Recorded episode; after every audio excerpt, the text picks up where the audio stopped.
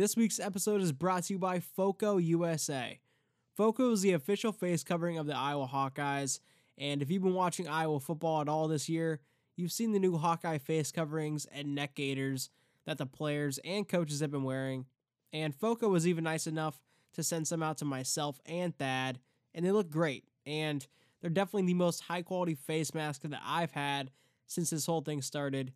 And if you wanted to grab one for yourself, feel free to head over to foco.com and even tell them that the All Eyes crew sent you.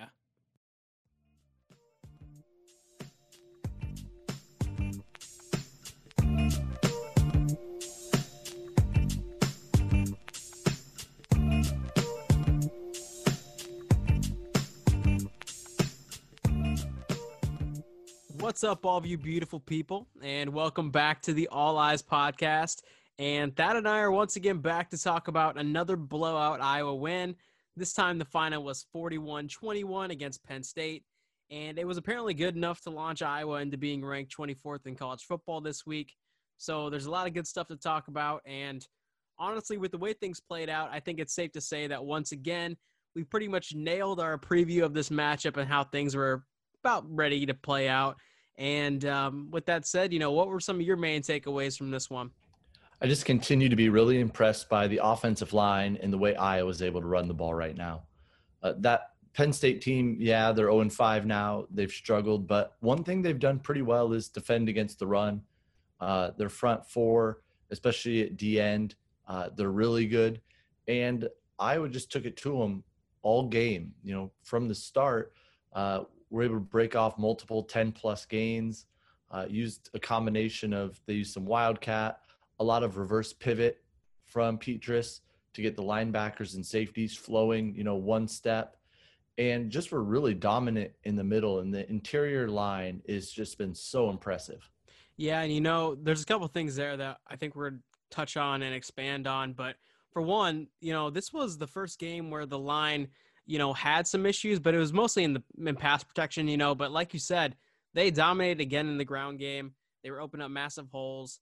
I know that the yards per carry average doesn't look great, but that's because of you know some sacks and uh, the stupid way that college football includes sacks as being negative rushing yards for some reason. Never will understand that, but um, you know, yeah, the running game looked great. Uh, I mean, Monte Pottebaum. You talk about a guy to to get excited about a fullback, and he just gets everybody so excited. I think he's created a new fan base on Twitter and throughout the Iowa community as well. Um, yeah, that left side of the offensive line had some issues, but it was mostly pass protection related. But I mean, Tyler Linderbaum is a beast. You know, Cole Banwart is a beast, and um, it's just such a great feeling that that that offensive line, it, the issues from last year are kind of settled. Um, I thought Petras made a lot of great throws and a lot of throws that he hasn't been really been asked to do um, leading into this game. You know, in between the hashes kind of throws, downfield kind of throws that got him in trouble against Northwestern, he was actually making in this game. So I thought that improvement was kind of nice. The timing of those throws just looked to be so much better. The ball got out on time, it wasn't late, and he fit some tight windows. You know, I think it was after one of the first games we talked about placement on some of those passes. And that throw he made to LaPorta that was originally ruled a touchdown and then uh, put down at the one. I mean, that was a great throw to put that low and away, the spot where it's either a completion or an incompletion. Uh, there's no really other play for the defense to make there. And it was plays like that. Uh, he stuck it on Brandon Smith, on Tyrone Tracy, on a couple routes over the middle. And those plays uh, were just plays that they weren't making earlier. And it's places you have to attack Penn State because they are really good on the perimeter. It wasn't going to be a game where Iowa, Iowa was going to use a lot of jet motion uh, in their run game. It wasn't going to be a game where you did a ton of wide receiver quick passes. There were a few to Ragaini uh, that they took advantage of, and one of them, uh, Ihmir Smith Marsette, with an obvious hold that got pulled back. But there wasn't going to be a lot of that in a game w- against Penn State, who has a lot of athletes. So their ability to just be super physical, and you mentioned Pottebaum, and just that mentality that he brings – to this offense where he is just a bowling ball, just crashing into dudes and making those plays. And with Linderbaum and Banwart and Ince being super physical, Iowa's really found their identity on offense. And so far this year, nobody's been able to match their physicality up front. Yeah, and you know, this is exactly what Iowa wants to do on offense since we've been, you know, watching this team. They've always talked about establishing the run game, and over the past, you know, whether it is five or six years, they just really haven't been able to establish a run game. And now you're seeing that happen, and how this offense is taking an identity now because they can establish a run game and you know have the passing game as sort of the complement and not the we're going to throw it 50 times a game like it happened in, in the first two games. You know, this offensive line is so dominant. And we were talking about during the game, you know, anytime they were at goal line situations or third and one or, you know, second and one, we just kept saying, you know, fullback lead, Monte Pottebaum, follow him, prosper. And every single time it felt like it worked. I don't think that there was one time where Monte Pottebaum got blown up by a linebacker or just completely whiffed on a play and, you know, gave up a you know miss an assignment i it's when you watch that kind of performance it's it makes it hard to you know go to the people who say oh well fullback is dying out it just doesn't feel like that when you watch this iowa offense because it's so successful every time they have him on the field and the line is doing a great job of holding up that front four and he's finding linebackers or he's he's then chipping to create a seal on the front line and he's just helping make this offense move. And as you said, you know, what it's what Iowa wants to do. It's what Brian Ferentz wants them to be. A former interior offensive lineman prides himself on. We're going to go do the nasty stuff inside. and going to be physical. And uh, you know, the last few years, I me personally, I've never felt confident in their short yardage. It's like, oh, third and one, like fourth and one, unless it was a Nate Stanley sneak I did not feel comfortable about anything else that they did. I there were times last year it's like third and three or second and two or three, and I'm like, just sneak it, get the first down, get it over with. But this year it's the total opposite. Whether it's the use of uh, formational advantages with motions, with with Wildcat, or just their regular offense and their ability to get those yards consistently, and their ability to get red zone touchdowns. They're getting to the red zone and scoring touchdowns, not just kicking field goals, because they're able to consistently move the line of scrimmage downfield. And that just opens everything up for the offense. As you said, we saw Petras make some plays that he hadn't made. Uh, a lot of quarterback waggle, uh, quick passes to whether it was Ragaini, Beyer, uh, and those guys, and just it helped the offense just pick up yardage. You know, it wasn't a huge overall offensive output game, but they did exactly what they needed to the entire time.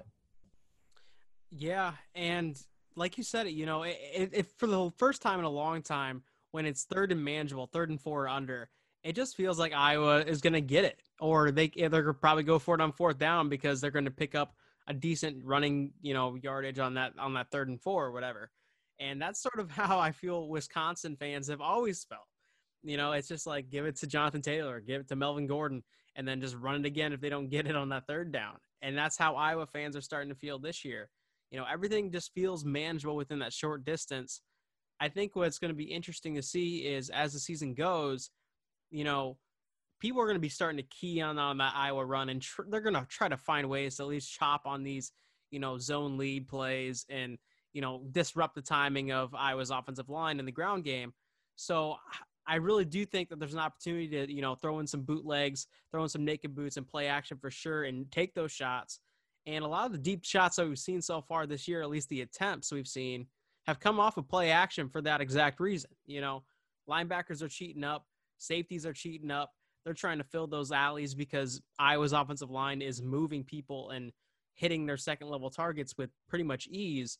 And so the play action game is open for those deep opportunities and we really haven't seen you know a lot of deep completions yet this year at all and i'm wondering when that can be because there's like you said you know there's so many weapons in this offense and like we've been talking about every single week on this podcast there's so many so much talent at receiver that eventually that's going to have to hit we had another near miss uh, this week against penn state to Ihmir Smith-Marsette uh, uh, again just a near miss slightly overthrown um, led him a little bit too much upfield when the route was was crossing the field a little bit more initially. But you saw, as you said, linebackers, safety start to cheat up. Uh, Penn State a couple times brought a corner from the boundary, you know, those aren't those weren't like trying to get blitzes for quarterback issues. That was to help in their run game. And if as I was able to just keep moving guys, they were running effectively on eight man, occasionally nine man boxes. And if you can do that, it just opens up the entire playbook. As you said, the deep shots, or you're going to be able to pick up some of those things over the middle because the linebackers are up and the safeties are having to help out in the run game. So you do have more operational room in the middle of the field. So looking forward to their games coming up, that's going to be the challenge for those defenses. Do you sell out to stop the Iowa run game and then open things up for Petras? Or do you do what he's kind of struggled with, some of the things that Northwestern was able to do, which was to drop seven, eight guys at different times and just close those passing lanes? But I don't see anybody with the flexibility that Northwestern had because their linebackers were so good. We we saw that this week in their game against Wisconsin is that core of linebackers is so effective at just jamming up both your run game and any of that operational pass game in the middle. So looking ahead at like Nebraska, what are they going to do as a team that struggled to stop the run already? You're going to have to sell out or Iowa's just going to run the ball, you know, 50 times. Yeah, and you know what's interesting is the throws that the type of throws that are there when those safeties and those linebackers are cheating up are going to be the over the top kind of throws that require touch. You know, and there's no secret that Petras has struggled with touch so far this season, and he just and all those kind of touch throws down the field, 15 plus yards, it really does look like he really struggles with those throws.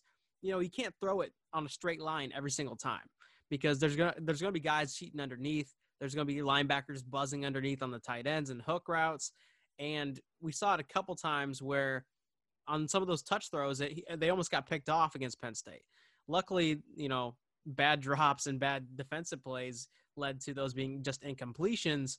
But once you play Wisconsin and, you know, the cross divisional game, if Iowa gets there, you know, and, or a bowl game, if Iowa gets to play in a bowl game, those kind of opponents are going to take advantage of – essentially layup picks. You know, eventually you start you got to start hitting those throws if you're Spencer Petras, and I think that's the next step of his evolution that everybody's sort of holding their breath on and you know crossing their fingers. The the positives we saw were some of those routes he's hitting a little more frequently, but he's not putting it in a spot where guys can make big yardage after the play. Uh, I think there was twice with Ihmir once near the goal line, which I, I don't think he missed by much, but maybe if it's just thrown slightly further inside, he's able to catch it, get upfield. There's another one where he kind of had to stop in the middle of the field. Uh, and he's so fast, he was able to get outside to the corner and get out of bounds in their two minute drill. And then on a waggle play, hits Beyer for what could have been probably even bigger gain. He still picked up 10, 12 yards. But some of those touch throws, or those placement throws where you've got to put it on the the right spot, the the correct hip. He's still struggling with those. So as they bring those guys up, you know, does he hit those and is he able to hit those with any frequency? The thing I see at least that's a positive is if teams are going to bring that pressure and bring that blitz, the throws where he can see the blitz, hit his back foot and make the throw are when he's most accurate. It's when he's scanning, finding a new spot that he has struggled and that's that's where defense has to decide you know are they going to disguise it or are they just going to come straight at him? Yeah. No i, I absolutely agree. I i think that you know i would love to say that i know how to develop touch in a quarterback or if it's just an easy mechanical flaw like fixing you know your feet or flexing an arm angle but it's really not. It's just about that coming the ball coming out of a guy's hand and you can see it when a guy is able to make those kind of throws and when he's not. Granted we're five games into his career so I, I don't think that we really know what he is as a passer yet because a lot of these throws especially after the first two weeks have sort of been just you know very safe uh, we're not to you know leave the ball up to chance kind of throws. We're going to be designing your first you know progression or your, your check down and it's going to be there and you're going to throw it and don't throw it behind a receiver, don't throw it under a receiver, and just don't get into the lane of you know possibly being picked. Um, but moving forward, you know, by the end of the year, if we don't see some development in that area, I think that the discussion is there to, you know, really evaluate the quarterback position moving into next year. But at this point, I think the people that are saying, you know, Petras is the only thing holding back this offense or holding back this team, and we need to see something else are just kind of in a um, a weird headspace. It's an offense that you say, okay, if you have a great quarterback, you know, what is the what is the limit? What is the ceiling on it? And there really isn't if you have a great quarterback. But from now to the end of the season, that's probably not something you can change. You're already limited with the amount of time you have in a normal season. And now this season, it just amplifies that. And a quarterback who hasn't had a lot of reps, the guys behind him get in even fewer. I mean, I'm just not sure how much people realize how little reps a second string or third string quarterback get during the course of a week. And you can say, well, you have to be ready, but it's just not realistic, especially when you have you've had two short weeks. This will be Friday game number two for for the Hawkeyes. So when you condense your practice week by one one day, that just amplifies everything. So I'm with you that we're kind of in that holding pattern. I feel like with Petras of we don't know is this him for good or is it something we can see some changes? You hear everything from the coaches as this is the guy we trust, this is the guy we believe in. Um, Brian and Kirk have both said, look, he missed a lot of time with with everything from this spring, this summer, this fall. So we trust him to do some things. And one thing we were uh, messaging back and forth during the game saying is the staff is really saying, okay, here's the throws you you make and make well. We're going to just do a lot of that. We haven't seen we haven't had any of the running back screens the last two games, p- passes which were maybe even there, they're open, but he was struggling with. So they've just axed that completely at this point and opted for different throws. Uh, the wide receiver quick throw, especially to the left, near the goal line, he tried to throw one to Ragaini to the right and sailed it. But to the left side, he feels pretty comfortable. So that's something you can build into your offense, whether it's that play, the waggles, um, that skinny post after a play action. Stick to the things he does well and then rely on the run game. Yeah, and the throws that he does well are the plant and rip kind of throws where, you know, it's a three step drop, you plant off your back foot, and you're basically getting it out right then and there. And those are going to be, like you said, the little skinny posts, um, the outs to the boundary, things that, you know, the one progression is there, and it's just kind of a leverage kind of throw. It's not going to be the throws where guys are streaking down the sideline and you're putting it uh, either on the back shoulder or making the read on the safety, you know, with those option kind of routes. You're going to have to design throws that are just ability to put it on a guy's face after you take a step, you know, a drop back, or you can run play action, which is what they've been doing, and just say, throw it as long as you can because the safety's probably going to bite and we have the athletes at the receiver that are good enough to you know stack DBs pretty easily. And you know, a guy like Brandon Smith is physical and fast. Ihmir is fast and a good route runner, and those are the kind of guys that you're going to see on those deep shots. Um, and you really don't see a lot of, you know, a lot of smash from Iowa. Um, you don't see a lot of deep corners where it's a kind of a basket kind of throw, and you you know it's like the throws that the Patrick Mahomeses of the world kind of make or the Tom Brady's make. You just don't see those kind of throws. And you talked about the um, running back screens. Like you said, yeah, it's been pretty much axed because those throws were getting a little bit dangerous where he was floating it over the head of the running back. And a lot of the time, that's going to be either hitting a lineman in the back or it's going to be hitting a defensive lineman right in the chest. So I, I understand axing that too. Um, but again, like you said, the guys behind him, Alex Padilla and Deuce Hogan, have even less snaps. And what people are basing it on to replace uh, Spencer Petras with th- one of those two are Hudl highlights. I mean, it's little, it's Hudl highlights because Deuce Hogan completed 52% of his passes last year in his senior year of high school. Now they just want to throw him in, into the Big Ten play mid-season uh, in his first year at Iowa during a pandemic, which is just an added factor with everything that's going on. And then what we've seen from Padilla, even in garbage time situations, there's really no throws that he's made that are like that. That's the guy that needs to be out there. And you're just getting a lot of the other things from Petras right now that that are good. He's getting him to the line. Uh, the last two games, the the camera, the game broadcast has caught them in the middle of getting to the line of scrimmage, and he kills a play and gets them into something that's say, okay, here we're going to get three to four yards. So, and we've we've watched some of those quick throws to the receivers that that are kind of a read for him. The line is firing off like a run. The running backs are firing off, and he has that bubble action. So he's starting to make some of those decisions, and that's what you need from him right now. You, you know, at this point of the season, you're not going to change a lot. Like you can't change mechanics, you can't change any of that stuff. It just doesn't work in the middle of the season.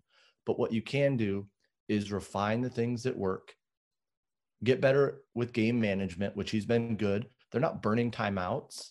You know, they they aren't putting everything on his plate, but he's he probably gets to the line of scrimmage. He has some options on things. They've given him some of that. We see that with those kills. And let him guide this offense. The output from the offense has been really good the last few weeks. And you look back to that Purdue game when they scored 20 and they really left 14 to 17 points on the board as well with turnovers and penalties. So offensively, yeah, there's some things that we would all like to see uh, be better, but at the same time, uh, this isn't an, a team where you're saying, "Man, this offense is is really bad," and that's what's keeping them out of whatever potential they have.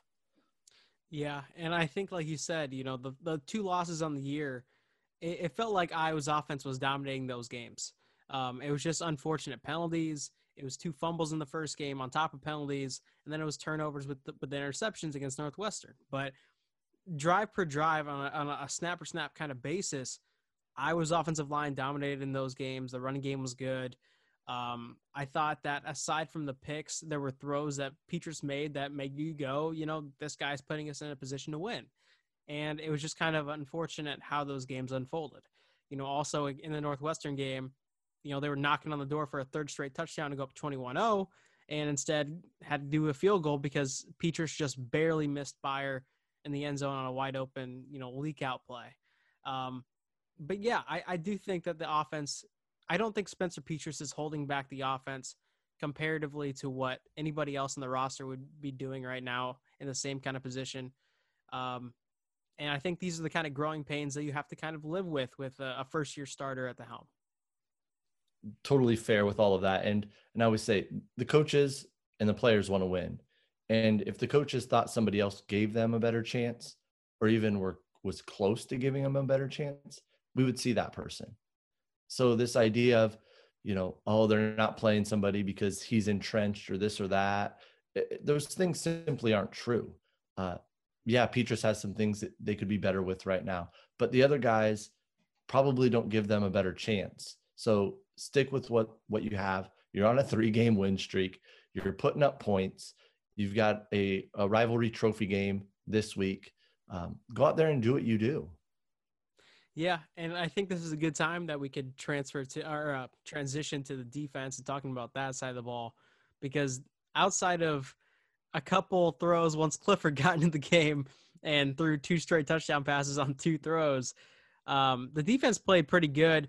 Um, there were some critiques that you can bring up, but overall, when you play that well, you kind of overlook the the small flaws throughout the game and you know pay attention to the bigger picture. I thought this was one of the I think this was a career game for Nick Niemann. Um, not just because of the tackle numbers, which can be a little bit misleading because some of them were down the field and some of them were because he gave up a catch and coverage. But I mean, he was flying to the boundary when guys were catching it. Um, he was stopping them right where they caught the ball at the one yard gain. He was flying to on, on the on the edge on run plays. He was filling really well on run plays. I and he wasn't missing any tackles. I, I thought that this was a, a career game for him and really has altered my opinion at least over the past two weeks or two even three weeks that he's just been playing really lights out. Um, Seth Benson has also been playing really well all year long. That continued. Um, I thought Jack Campbell, the way they've been using him as sort of this threat to blitz and a guy that can, again, fly into the backfield. He can fly sideline to sideline. And that's just an added dynamic to this uh, this Iowa defense. Riley Moss had another good game. Um, Daviyon Nixon's the the star of the show right now, though. And what's crazy is when you watch rewatch his performance from Daviyon Nixon, it was it wasn't really anything that he's been doing. You know, like it's not like this is not one of his dominant games. Uh, you know, he was really just kind of like a fly on the wall, doing what exactly what he's supposed to do, and not really stealing the show until that pick six, um, which everybody you know ran with because of how great he's been leading up to this game. But I mean, his sacks and his tackles for loss, a lot of them were just cleanup sacks, and they had him really um, just kind of almost QB spying in this game quite a bit, and he wasn't really pinning his ears back because of the running threat at quarterback. He's seeing a lot more attention after those first couple games. Uh, opposing offensive coordinators are circling him. You know, he's he's the guy that can come in and just ruin your game plan with what he can do. So he's seeing more doubles, he's seeing some chips, he's seeing a lot of different things that teams are trying to go against him. But then he's altering what he's doing. You know, as you said, he's spying or he will eat a double team and just eat and keep working and then disengage and then go chase down a quarterback or a running back. So we're seeing him not play outside of his role, which is really impressive because sometimes you can get in that mode of tackles for loss, get the sack, and now all of a sudden you're losing your fills and losing your responsibility. And that puts the rest of the defense in a really poor position. So he just kind of hung around, did his thing, did his thing, and then all of a sudden, boom, makes his flash play. And what a play that was. I mean, that has everybody, it, it just highlights the gifts that he has that we've kind of see pieces of, and they all show up in one play. Like his ability to drop back, uh, get his hands on the ball, and then just that speed and athleticism from somebody his size. Uh, just we've we've watched it in clips and parts, but now all of a sudden it's showcased completely in one play. And just what a special play and player he's been. You know, what's funny is last week on the podcast we kind of joked. this is the week that Daviyon Nixon gets a pick six, and look what look what happened. Um, I think that we're kind of like Nostradamus at this point, but yeah, no, Daviyon Nixon, he's not going to be getting those one on ones like he did against Purdue and just lit him up. You know, you saw it literally the next week against Northwestern. The pass per, pass protection literally shifted his direction nearly every single snap in that game. He still made it work with some pretty big plays in that game. Also, some cleanup sacks, which I don't think should be looked down upon. A cleanup sack is you being able to get separation from an offensive lineman and then hustle to the other side of the line essentially and clean everything up that you know the other defensive members sort of crashed on the pocket. And I think that's what we've been seeing this week. You know, Dane Belton got a sack. Um, Chauncey Golston had was in the backfield quite a bit. Zach, Zach Van Valkenburg was in the backfield quite a bit, and then Jack Heflin is in the backfield again. So there's been a lot of beneficiaries to the production and just the, the overall like physically imposingness, I guess, of Daviyon Nixon so far this year, and it really showed up in this game. I thought because he is attracting attention. He's getting doubled nearly every single snap. And Iowa's defensive, you know, play calling understands that. And that's why they're sending blitzes through the A gap. They're basically saying, make a decision. You know, do you want to pick the guy who's running full speed right through the A gap and block him, or do you want to leave, uh, or do you want to double Daviyon Nixon and not allow him to just bowl through your guard? Those are decisions that offenses are sort of being forced to make, and that's really great for Iowa's defense on a couple of those sacks, as you said, the staff knows what they're going to do. So a couple times, I know at least one was out of Raider, and what they did is they just they knew they were going to shift to his side. So the the defensive line all kind of rotated that way, and the entire offensive line follows him. The one time Jack Campbell came from the, you know, offense's right side. He was in the A gap on the right side of the offense, and as everybody shifted, he looped all the way around the left tackle and closed in for for the sack and forced fumble. And on Dane Belton, you know, they're bringing him on the same side because they know that the guard, the center are going to shift to Nixon. The uh, right tackle is going to have Golston one on one. So it's going to be Belton versus a running back, or, you know, maybe the left tackle has to help out on something. So they're taking advantage of, of the defense having to shift and focus on Nixon.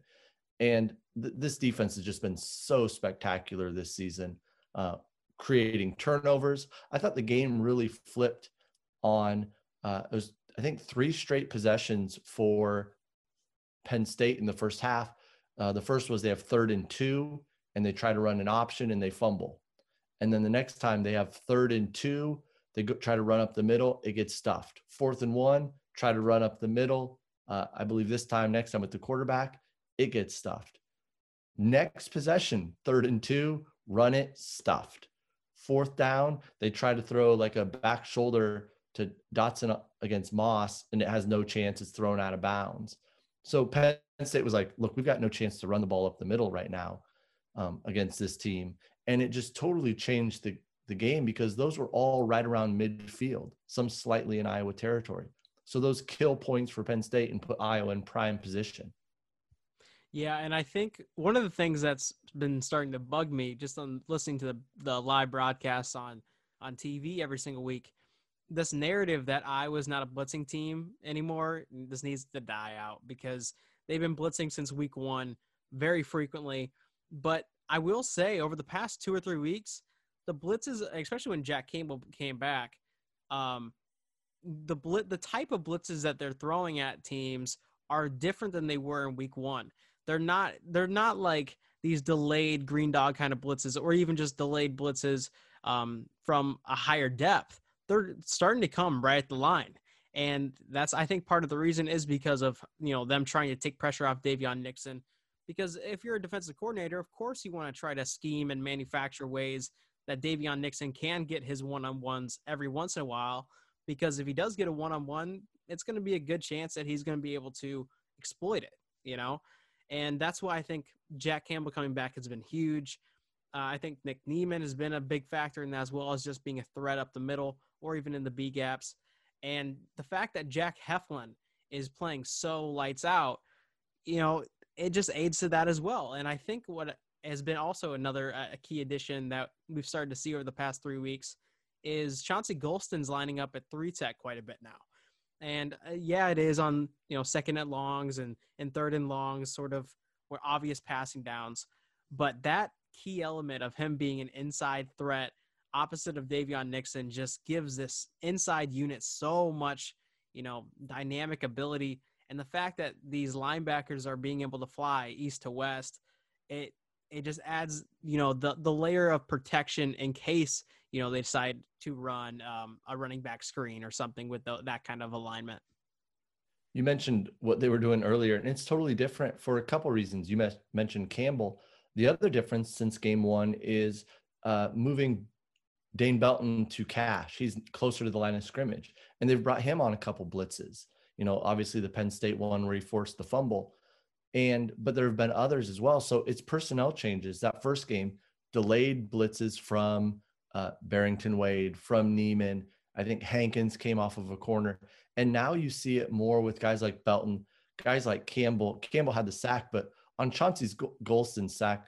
If you haven't already uh, i wrote on black heart gold pants for the rewatch there's a clip of golston's sack and jack campbell comes right up the A gap and absolutely destroys the running back. Like puts him flat on his back, and Campbell just standing at the, over top of the quarterback as Golston's getting off. Is if Chauncey didn't get him, he was going to. And you've got guys that are better at blitzing. You mentioned you would like to see Riley Moss. We didn't see it this game, but he made that re- a really big play the week before. And so we're seeing that it's partly personnel based. Those guys uh, maybe are just better at it. So sending somebody like Campbell, who is with his size, kind of a hybrid lineman. I mean, he's not that much different size than uh, Parker Hesse was when he was a sophomore. And but he's at linebacker and he's so much more explosive. Nothing against Hesse, who's now, you know, getting some time in the NFL playing kind of fullback, H back, but it's just a, a different level of athlete in those spots. Yeah, this, you know, I've never seen a unit and in, on any team that I can even remember that lost the pieces that Iowa lost last season at the linebacker spot, you know, in the form of um, Dillon Doyle and Djimon Colbert opting out and Kristian Welch leaving for a graduation and then getting so much vastly better. That is just odd to me. And, you know, credit Seth Benson, obviously, credit Nick Niemann for, you know, I'm um, filling a different role this year compared to last year. And credit the fact that Jack Campbell is everything that one you hyped him up to be, but a lot of other people hyped him up to be because he is really this piece that not only is he a great just standard linebacker, but it's everything else that he can do for a defense that makes me so excited about him and love makes me love watching him play. And you know, moving forward, I, I this linebacking unit is going to be so fun to watch even for a couple more years now. When you mentioned uh, the guy who was probably going to come in as their their top rated guy with Djimon Colbert opts out, you know, who knows what he does next year if he decides to come back and provide, you know, whether he's a starter providing depth or if he does something else. But you have all these pieces and they're starting to work work them together. And uh, Seth Benson's a guy who was an unheralded recruit, came in his freshman year, and you heard some positive things from the coaching staff, but didn't really play. Um, and then we've really kind of lost sight of him. And he didn't play in the first game. Um, he was injured, and, and nobody really thought much about it. And then all of a sudden, in that second game, that Northwestern game, he showed just, oh, yeah, this is a guy that they could use. And he, all three of those guys have been really, really good. You know, uh, Jestin Jacobs, who who played earlier, isn't getting very many snaps, but right now it's it's hard to find. You know, there's no need to take the other guys out the way they're playing and the way they're able to kind of rotate them around, and the growth that we're seeing that from that position from game number one till now has been astronomical. Absolutely agree. And when you have a, a front performing like Iowa's front, combined with that good linebacker play, it gives you some optimism that this Iowa defense is going to be able to stand up against, you know, some of the better teams. Obviously, um, you know, they're not playing Ohio State again this year like they were initially scheduled to, but against a team like Wisconsin, who had a setback this week, that's still going to be a test for the interior offense or interior, interior defensive line for Iowa and also the linebacking core. And it just feels like the for the first time in a long time that this unit, especially that you know the front six or front seven or whatever you want to call it, the linebackers and defensive line, it really does feel like that unit can stand up against the best teams in the Big Ten when it's kind of like their offensive line, when you're that good in the middle right now, and with Nixon and Heflin the way they're playing, Iowa's just dominating that initial point of attack. And it's probably the best Iowa has been in the middle for a long time. I mean, you think back to maybe uh, King and Kroul, but who are two really good players, but Heflin and Nixon with their body type are just completely different players. I mean, they're so much bigger than those two were, and, and Nixon's just athletically well beyond you know really anybody else they've had in that position and they've had some good guys you know you look at Jaleel Johnson you look at Carl Davis you look at you know uh, Mike Daniels guys that have NFL careers and we're all really good players but just different different body types than what we see from from Heflin who's just that big guy who can eat up doubles and yet is still agile enough to make plays on running backs and the quarterback and then Nixon, who's just the guy who can do anything. As you mentioned, uh, you know, the beginning of the year, uh, he's a guy you could put at any position along the defensive front and he'd shine.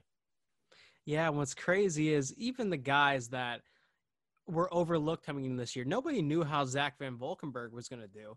And my God, he he's been incredible. I mean, he's a great athlete. You can see it when he bends the edge. You can see it when he's ripping past an offensive tackle. And he just really can get after the quarterback at an efficient rate. He is better than, you know, guys of the past that have been starting at defensive end. Um, not AJ Epenesa, obviously, but he is providing an uplift for this defense just because he's the fourth guy and he's getting constantly one on ones. You know, there's never going to be a time where they're going to chip him with a tight end because why waste that kind of mo- movement in the passing game against Iowa's defense? You know, they're going to make their tight ends go out and into space and try to get a catch. And so he's not getting chipped and he's working on one on ones right out the gate and he's making so many plays uh, week after week. It started with the Minnesota game um, with the three sacks, but a lot of them weren't even the most impressive snaps in those game in that game. And then this past week, he's making a lot of plays as well. And Chauncey Golston, week after week, continues to apply pressure. And finally, he's hitting on some of these sacks over the past two weeks. And so those two working in cohesion with like you said, Jack Heflin balling out, Daviyon Nixon being able to do everything.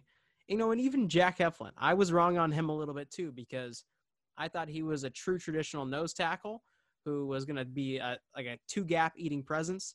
And the truth is, is that he's lining up at three tech a lot, and he has some pass rush juice that I didn't acknowledge at first. He has so much more pass rushing ability than I previously thought he did, and I, I feel like this entire defense has overshot my expectations for him, and I was pretty high on a lot of these guys. When you lose as many players and as many good players as they lost, you know, you have the right to be like, you just don't know what they have. I mean, everybody had really high hopes for Nixon. Um, you know, the buzz, there's just been so much buzz around him, but you didn't know if he could do it. And then that first game, he comes out and plays like 75 snaps. And you're like, all right, this this is for real. And you don't know Heflin comes in as a pretty touted grad transfer from Northern Illinois, but can he do it at the Big Ten level? And Golston's been solid for the last few years. And Van Valkenburg, here's a Division two transfer that came in and, and played a little bit last year, but we didn't get to see just really how athletic he is and how solid he is. You know, he's making the right reads. He's maintaining his uh, run, his protecting his edge. He's getting after the quarterback. You know, he's making plays. He's chasing guys down after the play, and we just didn't know what to expect out of that. And then uh, on the back end, it, they've just been really good. Uh, as you said, Moss has continued to have really good games. Hankins has been solid, and the coaching staff just meant, keeps mentioning how much of a leader he's been. And Koerner and Merriweather at the safety positions have have really been good as well. We're not seeing a lot of them now. There were some breakdowns on the deep pass play, and there was a miscommunication on their first touchdown pass, uh, where was a little cross action they snuck a tight end out.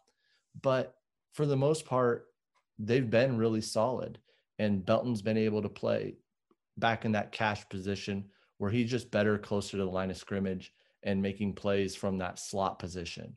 So on on the whole, this defense has just been, you know, really, really impressive all year. And, you know, Phil Parker once again just working his magic. Yeah, and you talked about the back end, and I think that's um, a good transition point for talking about this Nebraska game coming up on uh, Friday. And you know, Nebraska has been a struggle bus all year. Uh, they looked good in the Penn State game, but I felt like it was a lot of kind of just capitalizing on Penn State turnovers and Penn State kind of shooting themselves in the foot. But I mean, five turnovers against Illinois. Um, I believe four of them were from Luke McCaffrey, who came in and replaced Adrian Martinez. And, you know, poor quarterback play has really been the, the crutch of this Nebraska team all year long. And it continued last Saturday when they got blown out by Illinois, which is crazy to me. Um, and it doesn't really feel like when you watch this Nebraska team that that's going to be resolved anytime soon. Um, whether whoever they throw out Iowa, and I think again, like last week, we're going to be seeing Adrian Martinez and Luke McCaffrey in this game. Um, you know, Iowa has five straight victories against Nebraska. What are your thoughts, sort of heading into this game for Iowa? Well, my first thought every time they play Nebraska is I get a little bit nervous about this game. I live in a part of the state where there are a lot of Nebraska fans. I'm uh, less than 20 minutes from the Iowa Nebraska border. So it's a game that I always get nervous about just because typically Nebraska has been kind of in a free fall and it's their chance to kind of like save their season. And it's been always been the last game and you, you just don't want to have that sour taste in your mouth. But that said, it's one of those games I look at and I'm like, well, I, I don't see what Nebraska can do to be effective against Iowa unless it's a lot of gimmicky stuff. Um, as you said, McCaffrey is has really struggled. He has you know five interceptions, and four of them are when he's not pressured.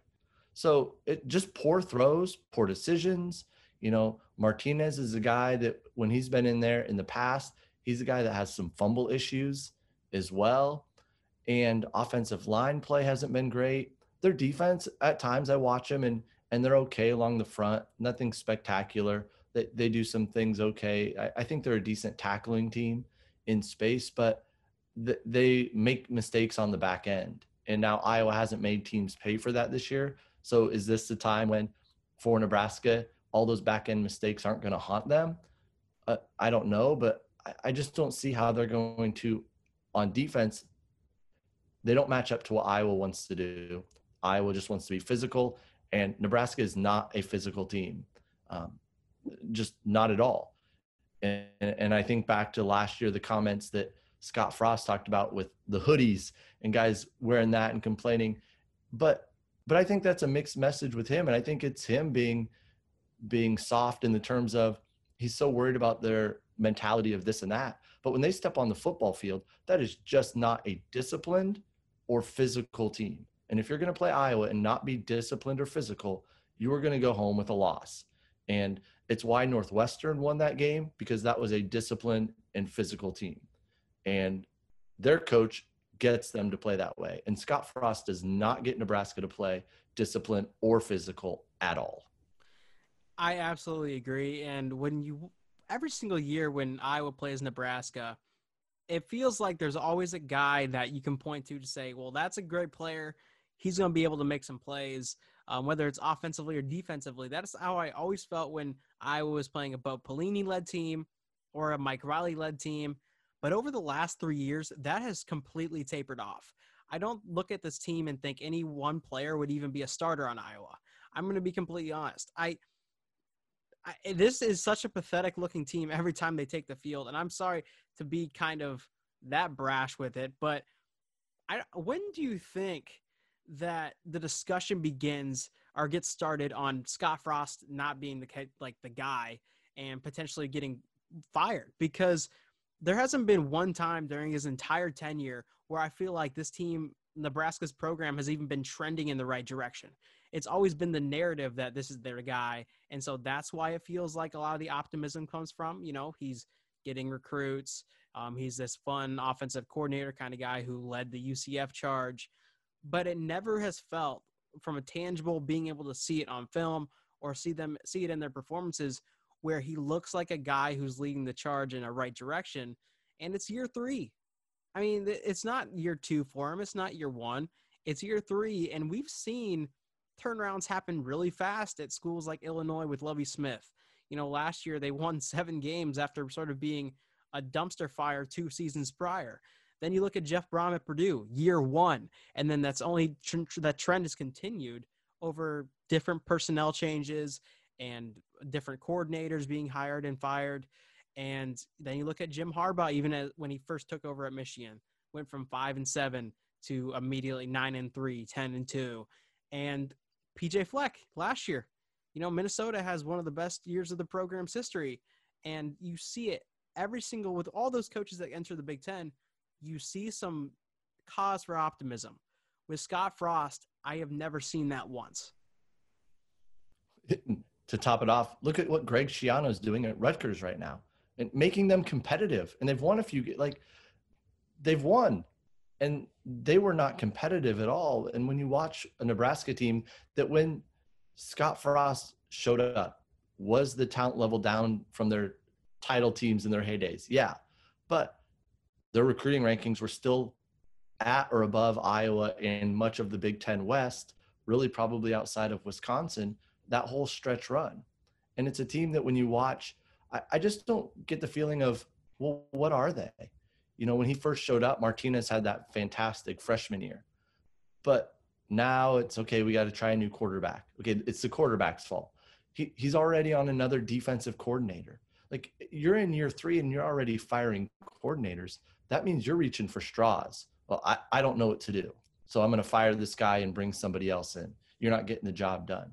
That doesn't show me a coach who's like, this is what I am. This is what I believe in. This is who we're going to be. And we're going to see it out the right way but instead it's it's things like oh our guys are benching this amount or hey we had we we did this the other day but that doesn't translate and it's a team that in the Pelini era made a ton of mental mistakes and but they were a physical team they made stupid penalties but they were a physical team and that's totally gone and and the talent level you know it just isn't what it was and one of their best players i think uh, Mills at running back, they barely use. And he's one guy that I think can be a physical runner and can be an effective player. And he's not getting the ball. You know, they're they're settling more for the quarterback runs or getting it uh, to Wan'Dale Robinson and, and things like that. And, you know, when your your other options, you know, at receiver, they have Warner, Oliver Martin's back.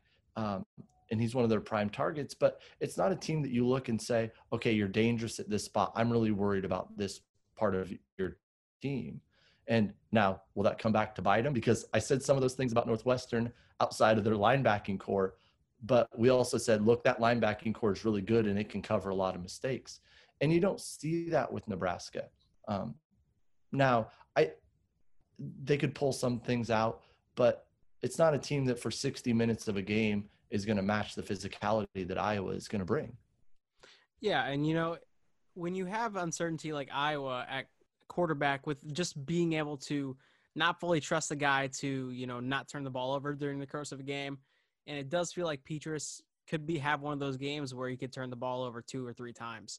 And that's always going to be a possibility, I think, throughout the year for every single team that it goes up against because it just takes, you know, two bad, uh, you know, two bad plays.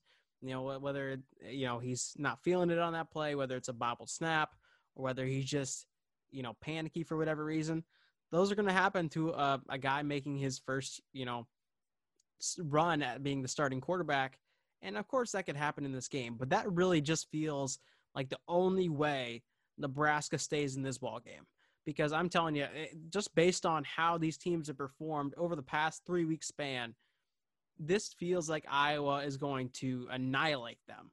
Uh, these teams don't feel like they're on a level playing field at all, and that's weird to say about an Iowa Nebraska matchup any year.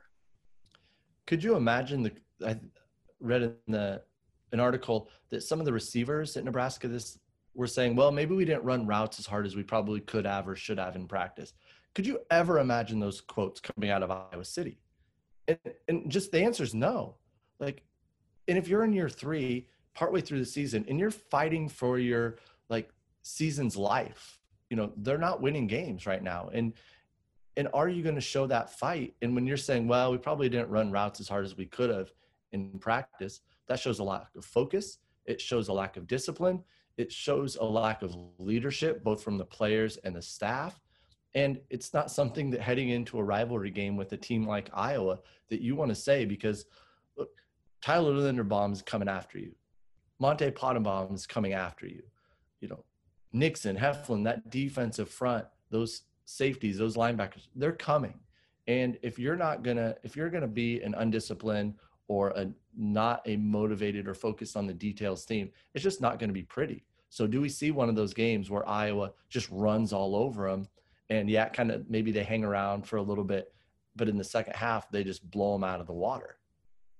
Yeah. And, you know, I guess let's go into that prediction time. You know, it, the, the spread, I believe, is minus 13 and a half um, as of today or as of this morning at least. Um, a lot of the betting public is on Iowa, and I think that's for good reason. Um, you know, what are your predictions for how this game plays out? I think we probably see a mistake or two on Iowa's end. Um, I think Nebraska has some trick plays that they they might go to um, and maybe score a, a, touchdown or two. Or, or McCaffrey, maybe he breaks free on something and they get a score on that and they keep the score pretty close. But I think in general, Iowa is going to dominate the line of scrimmage on both sides. And I think they're going to win, you know, I don't, I don't think it's going to maybe be a cover. I think Nebraska might get a, a, late score or two to kind of make it a little closer, but I don't think it comes down to a field goal this year. I think Iowa wins something uh, 31 to 22, something in that range, um, but really holds them off for much of the game. And it's just kind of one of those, well, it's just a matter of time before the game's over and Iowa uh, is victor. Okay, okay. So you you have Nebraska covering this one. Um, I'm gonna say Iowa covers and doesn't come close to not covering. I'm gonna say 43 to 17. I don't know why that score is in my head. That could be a scorigami where it's like the first ever score for this particular matchup. But 43-17, I don't know how they get to the 43. That's the number that popped in my head. Um, I do think Iowa explodes in the running game this week. I'm thinking 300 yards rushing. Let's do it. Tyler Goodson, 210 yards, and then Mekhi Sargent, 100, and then minus 10 for Spencer Petras. that's, that's how I that's how I see it playing out. we've but we've watched that before. We've watched it where Iowa just explodes, and I think back to Jordan Canzeri breaking a few big runs to start the second half in a game in Lincoln and other games where Iowa just wears them down and runs on them. And I could totally see that happening. Maybe I'm emotionally hedging, just knowing that this is a game that makes me nervous. I, I would say this: I could see see something like that happening way more frequently than a lot of all other alternatives. You know, I would not be surprised if Iowa jumps out on them and some of the Nebraska kind of rolls over on it. Now, if they hang around, you know, give them some juice, eh, maybe they stick around, or like I said, make a late score on on something. But I just don't see this being as a team that matches up against Iowa. You know, in Iowa's losses, it's been, you know, mistakes and uh, credit Northwestern for being a disciplined team and making some big third downs and scoring just enough and hanging around. But that's not the DNA of this Nebraska team. Yeah, I, when you look at Nebraska, I just don't I just don't see any kind of foreseeable edge that they can find in this game whatsoever, whether it's on offense or defense. It's going to have to be, like you said, the gimmicky kind of plays or end arounds or just kind of I, I guess one area if I'm gonna I'm gonna try to be a little bit nice to Nebraska because I feel like I've been shitting on them all episode long, but I guess one area I could see them taking advantage of is just running the ball at Matt Hankins and guys like that on the edge, and then forcing them to try to make tackles in space because we've seen over the past entire season, I guess, that Matt Hankins just has struggled to make tackles in space. Um, he's sort of I'm to try to hold on for dear life kind of guy in your ankles and then wait for the swarm happen. Um, if they throw in some misdirection and they run that direction, maybe they can pick up a couple big plays like that. And you know, we saw it last week when Sean Clifford came into the game. Sometimes the back end can get a little bit, you know, caught cheating up. So maybe they take a deep shot. And Luke McCaffrey does have a decent enough arm to push it down the field like that. Yeah, that's one area. You know, I think their best option might be sort of what we saw from Penn State early, where it's a lot of quarterback run. But let's be honest, it's not realistic to expect your quarterback to run it 25, 30 times. And early in that game when Penn State was doing that, you know, it's kind of nervous. Okay, they're not adjusting, but at some point Iowa is going to adjust. They don't. They weren't worried about a deep threat, and when a quarterback keeps taking hits, I think that was part of the reason why Levis had a bad pitch and they fumbled on a third down option. Is look, you're tired and you're getting hit every play. And does Nebraska just platoon two quarterbacks and say we're going to run these two guys 20 times? Eh, that might be their best chance, but it's also not really realistic to expect two guys to carry that load. Um, and while, you know, Martinez is a pretty well built and thick runner, you know, McCaffrey isn't, and he's a little shiftier, but you don't want to expect those guys to run into the teeth of this defense or let those linebackers or safeties tee off on you when you're just constantly running the ball. And that's not a recipe for success against this Iowa team either, but maybe that's their best chance. But just like Penn State, you get impatient like you just don't want to run your quarterback that often. It puts them in a bad spot. So I don't see them really going to that. Maybe early, but you can't sustain that for four quarters. Yeah, and I think it's weird how people talk about the quarterback run game in, in regards to especially how Penn State utilized their quarterbacks last week. Nobody talks about the adverse effects of constantly running QB power into a defensive tackle or into a, a linebacker coming five yards away from the line of scrimmage and just crashing onto a, a quarterback at the like a you know for a first down even if it's successful early on those are those hits are going to add up and it's cold starting to get in cold weather games like you are going to have stingers if you're a quarterback because you just get hit with a helmet to the elbow or or a helmet to the ankle or things like that. And eventually that's going to affect you as a passer. And if nebraska does fall down by you know two touchdowns or 10 points like we assume that it's probably going to end up, you know, taking place against Iowa, you're going to need the ability to just, you know, take a three step drop or five step drop and then throw the ball and not rely on gimmicks. Eventually, you're going to have to make throws in this game if it's going to be close. So, though that those the fact that like Penn State ran the ball with Will Levis a lot and just ran it right into the deep of Iowa's defense, trying to pick up some three, four yard gains at a time yeah, that might work when he's fresh and he's, you know, in the first half. But in the second half, when you need that ability to throw the ball, that's the reason we saw Sean Clifford come in the game and immediately start winging it. And you just saw some life in that Penn State team. I wonder if that's sort of the direction Nebraska is going to take in this game as well, where the first guy, whether it's Adrian Martinez or Luke McCaffrey, is going to pick up, you know, quite a bit of yards running the ball. And then the second half, after he can't show that he can throw the ball, he's bringing the other guy who's a lot fresher, and they try to attack Iowa that way.